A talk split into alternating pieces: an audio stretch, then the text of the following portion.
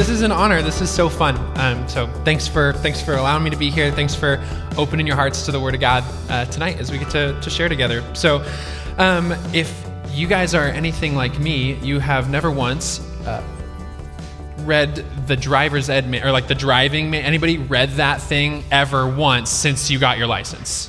Yeah, we've got one reader. That's good. That's good. I've never once read it after I like passed my test, and now the, the high schoolers tell me you don't even have to t- like do the the written portion for your license anymore if you did it for your permit. It's crazy. It's getting crazy. Yeah, I know. Big big moves out here. So and we wonder why all these sucky drivers are everywhere, right? But uh, so I think sometimes we need a little bit of a reminder, right? So let's turn our attentions to the screen here. This is not what you became ready for on a Sunday evening. This is not what you signed up for. Uh, but this is the one way. We'll start with an easy one. And the arrow actually tells us which way we need to drive. This is which is diff- tricky, I know. But if you've ever turned on one of these and seen a whole bunch of headlights instead of taillights and realized maybe I'm going the wrong direction, it's not exactly an optional sign. Uh, pretty mandatory. No swimming upstream. Uh, the next one. This is the speed limit, and for all the gamers out there, it's not like a high score that you're trying to beat right? I see you racing those uh, trailer speed trap signs, right? The ones they leave around and give you the number as you're driving by. There's an awesome sign on uh, Sunnyside over there, kind of by Winco, that I've heard flashes blue and red if you drive fast enough, or so I've heard. Um, instead of just giving you a number, it eventually just flashes red and blue, which is so insulting. Um, Anyway, then this one here, this is the merge. If anyone has a zipper, great reminder of how that's supposed to work, right? But instead, for some reason, we all just like want to do the like three or four cars at a time because it's my turn, and then everyone's like, but it's my turn. It's just a mess, right? Just do everybody a favor, one at a time, very simple. This next one should be just a dead giveaway, okay? The stop sign. For me, sometimes it's a little bit of the like roll, slow down, look make sure nobody's coming, and then go sign. But no, it's really it's got to be a, a, stop, a stop sign. I'm pretty bad about that one. Don't tell my boss. Um, the final one, the final one. This one I think is actually kind of complicated because sometimes it's a stop sign.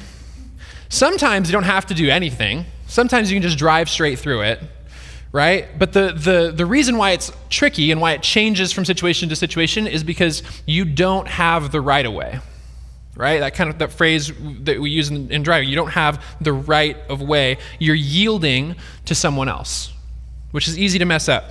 Uh, and I, I love it when you, you roll up to a yield and there's somebody just sitting there, but no one is coming, right? And they're like, hey, that's you can go. You're, like, you're good, you know? You just misunderstand it. Or imagine with me the Hobby Lobby parking lot. Okay, we all familiar? Hobby Lobby. What else is there? McGrath, Sierra, yeah, Sierra's, Best Buy. Okay, uh, and when you're turning into that parking lot, I don't know why it just feels like the trickiest place on the planet. Okay, but like people pulling in, they have no stop or yield or anything. They have just like nothing. They have the right of way. And then there's all the people in the parking lot trying to get out. And it's just an epic disaster because nobody understands what's going on, myself usually included. But I like have done that where I like pull in and then all of a sudden there's people right in my face and behind me and I'm in the middle of the road freaking out. I'm, I'm I never said at the beginning of this that I was the world's greatest driver. But we forget in that moment who we're supposed to yield to. Or even better, you've been in the car with a couple of friends, you're driving somewhere, and multiple people have maps pulled up. But the old, like, one person's using Google Maps and one person's using Apple Maps or something silly, and uh oh, there's fingers being pointed, there's mayhem. And then you're, you're, you're, you're coming to an intersection, one person's like, go left, and the other's like, it's a right here. And you're like, this is the worst possible place I could have ever been, is right here. And it's total pandemonium. Who do you listen to? Whose way is the way? And like these are just goofy examples of an actual pretty real tension though in our lives where we got to figure out whose voice we're going to listen to, who gets the right of way and where we yield, right? And so with whom is the authority going to lie and when is it our job to submit? And even just kind of saying that word I know brings up some like cringe. Some of us feel the need to like cower when we when we hear words like that because those terms have been used against us or like as, as harmful things. Or maybe you feel like the urge to stand up and patriotic assertion right of your of your rights to freedom and and the fact that you answer to no one. But what I want to do this evening is dispel some of the like myths and inaccuracies that surround the biblical concepts of authority and submission and develop maybe a healthy, more healthy response to it in our lives. And whatever presuppositions you've got to that leading into tonight, man, maybe if we would just put those aside tonight and maybe even lay them before God and, and, and look to Him for a better understanding. Because here's our big idea tonight it's just because we're free doesn't mean we're autonomous. Just because we're free doesn't mean we're autonomous. And so, what do I, what do I mean by that? Autonomous just means like having the freedom to act independently.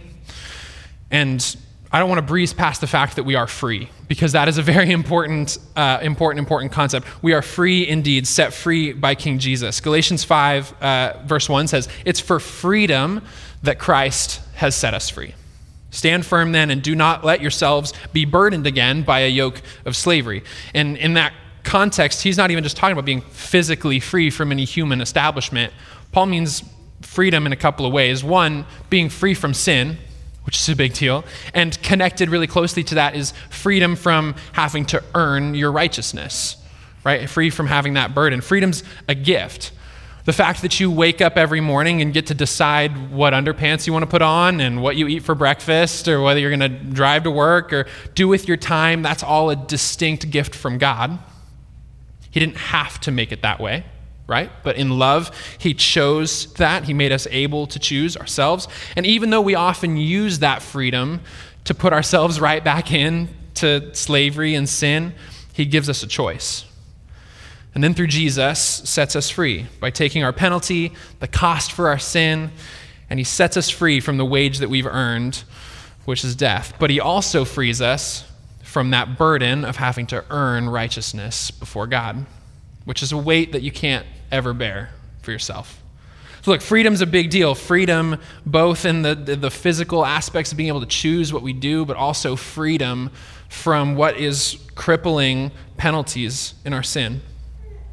And the part that we don't often like to hear, it doesn't always tickle our ears, is that we're fo- like called then as followers of Jesus to submit. And I know that's like a lame word, but we can't really dance around it all the time because it's, it's biblical. And to see just how biblical, I thought we might take a little trip down uh, scripture lane here this evening to see where, where it comes from. So uh, we're going to look first at Genesis. In the beginning, God created the heavens and the earth. And the first words of the Bible tell us so much because in the beginning, God was already there an important nod to the eternal nature of God. But if you're reading this for the first time, you would wonder who this God is. If you've read the book, then you know it, and he's what we call the, the triune God, right? Three distinct persons, one essence, one entity. It's kind of like dividing by zero, right? Like our brains don't, don't really understand what the, how that works or what that means. They just kind of throw out like an error code. But in, the Godhead are three distinct persons the Father, the Son, and the Holy Spirit. And though they are equal, they have different roles. Right? Say they're equal, but they have different roles. And this is important. God didn't walk the earth and die on the cross for our sins, Jesus did. And Jesus isn't the one who comes and lives inside of us when we profess faith, the Spirit does. And Moses didn't meet with the Spirit on Mount Sinai, I mean, maybe kind of, but he met with the Father, right? And they do different stuff, but importantly for this conversation, there's submission even within the Godhead. The Father sends Jesus. John, uh, 1 John 4.10 says, This is love, not that we loved God, but that he loved us and sent his Son as an atoning sacrifice for our sins. And in uh, Mark, Jesus submits to the Father. This is Mark 14. He says, uh, Abba, Father, all things are possible for you. Remove this cup from me, but not what I will, but what you will. The Spirit is sent by Jesus. This is in John chapter 15. Jesus is saying, When the advocate comes, whom I will send to you from the Father, the Spirit of truth who goes out from the Father, he will testify about me. And these differences exist not because one is more powerful or better than the other, clearly, the triune God, but they exist in perfect relationship and yet choose to yield in those different areas. So, can we say that one person of the Trinity is superior to the other? No. But even within that, there's yielding, and that teaches us so much. If this concept exists in the very nature of who created everything, everything that we experience, then somewhere we fit into this story too, right? So, where do we fit in? Well, for starters, we suck at this. like, man, humans suck at, at, at submitting to anything above us, right? God makes humans and he makes them awesome, and the Bible says that he makes them in his image. That's why we have the things like knowledge and creativity and freedom, like I mentioned before. But in the garden, we see that first misuse of this freedom and our first most defining resistance to submission to God. And the serpent comes to the woman and asks her about the command that God had given them not to eat from the one tree. She says, "We can't we can't eat it or we'll die." And here's the response from the serpent in Genesis 3 chapter, uh, verse 4. Says, You will not certainly die, the serpent said to the woman, for God knows that when you eat from it, your eyes will be opened, and you will be like God, knowing good and evil. And they took it and ate it. And rather than submit to God's good and, and perfect will in their life, they wanted to take matters into their own hands and be their own masters and their own rulers, defining good and evil for themselves. And hear me on this part every sin has been like that ever since, right? Like at its core, our sin and our decisions are in some way or some fashion our like expression of being our being our own bosses, being in charge of ourselves, doing what we want to do, defining what is good and evil for ourselves. Every sin has been like that since. It's us rejecting to submit to God and elevating ourselves far above our place. And if you just keep looking through scripture, it keeps happening, right? In the nation of, of, Israel, humanity was a wreck, and in God's divine wisdom, he sets aside a nation of people who were supposed to follow him and be a blessing to the nations. But instead, they just continue to spiral. And God was supposed to be their king, but they couldn't really figure out how to make that work. So instead of that, then they want their own king, human king. So God gives them a king, but oh no, they can't really submit to him either. And the nation splits, and on and on and on. God gives them prophets who are going to warn them and admonish them to turn back to God. But no, even with the very words of God to share to them, they can't submit to the words of the prophets either. They won't do it. And in the New Testament, obviously, with the exception of Jesus, there's really no different. Think of all the stories of people coming to talk to Jesus, but just not understanding, not being able to submit themselves, who they are, what they have, etc., to follow Jesus. The rich young ruler who went away from his conversation with Jesus saddened because he knew he wasn't going to be able to submit to the degree that Jesus had said he'd need to. The disciples struggled with leaving everything behind to follow him.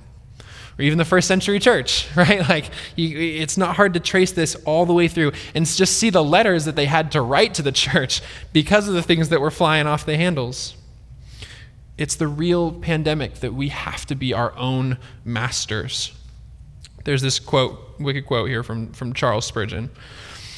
It says, A lack of submission is no new or rare fault in, man, in mankind. Ever since the fall, it has been the root of all sin.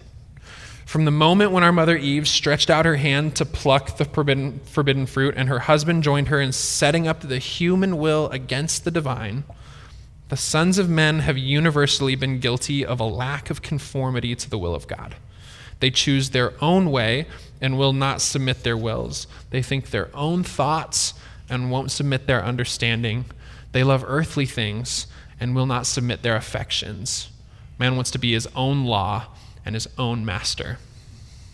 Man, it's our it's like our plague, always opposing God and his will for our life. And man, it's like it's like rubbing against the grain or swimming upstream or like whatever whatever simile or metaphor you want to use there, right? Like that's why this is so important. Just because we're free doesn't mean we're autonomous.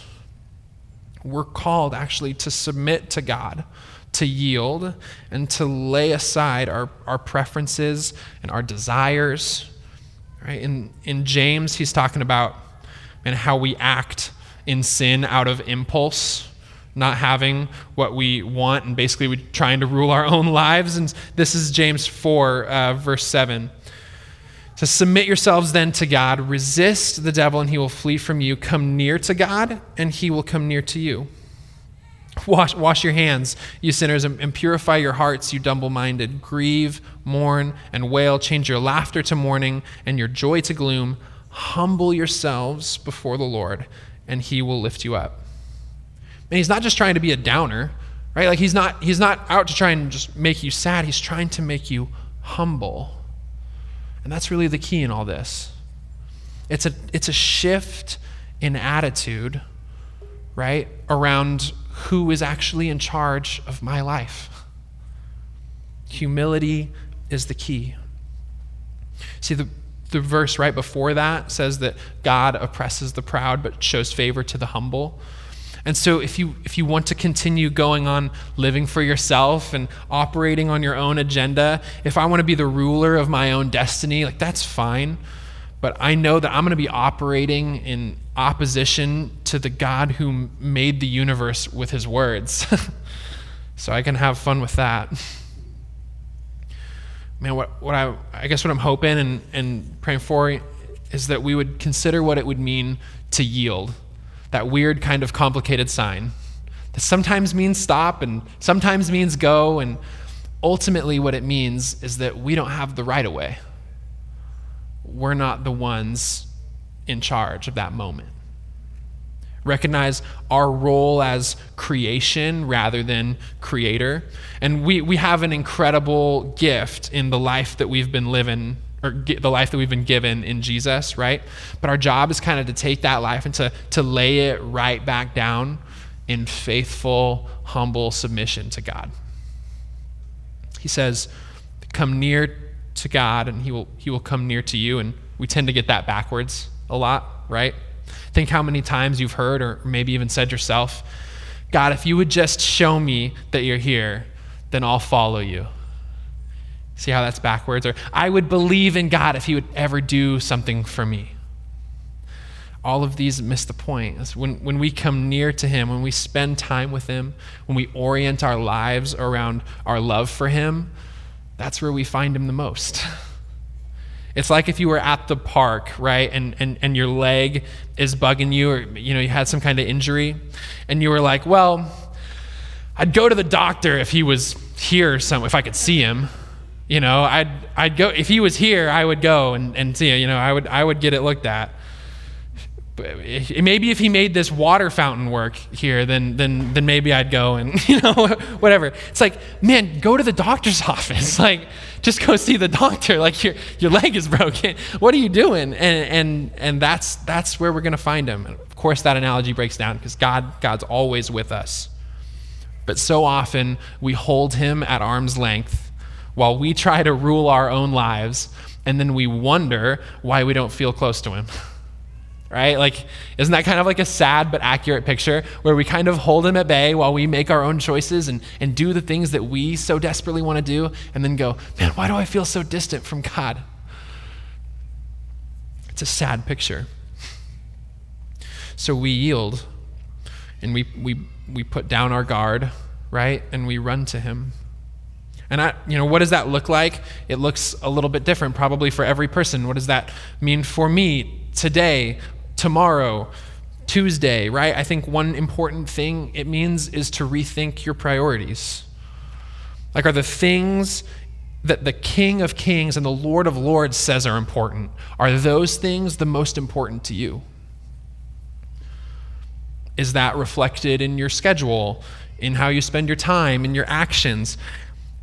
So, what's most important to God, most important to you?